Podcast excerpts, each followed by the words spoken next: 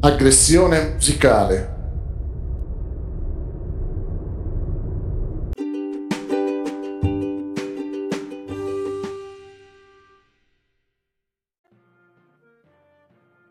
Una ricerca tedesca in ambito musicale ha dimostrato che un automobilista può diventare aggressivo se ascolta musica con testi riconoscibili.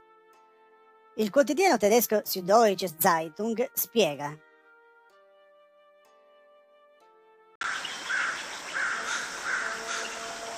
La spiegazione si trova nel fatto che entrambe le parti del cervello, il lato sinistro, ovvero quello del parlato, e il lato destro, quello della musica, vengono gravate contemporaneamente.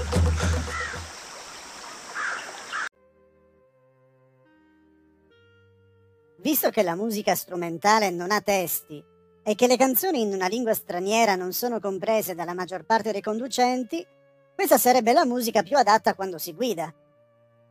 In base allo studio, tuttavia, anche il volume influenza le abitudini di guida. Più è forte, maggiore è lo sforzo per il guidatore. Siete d'accordo?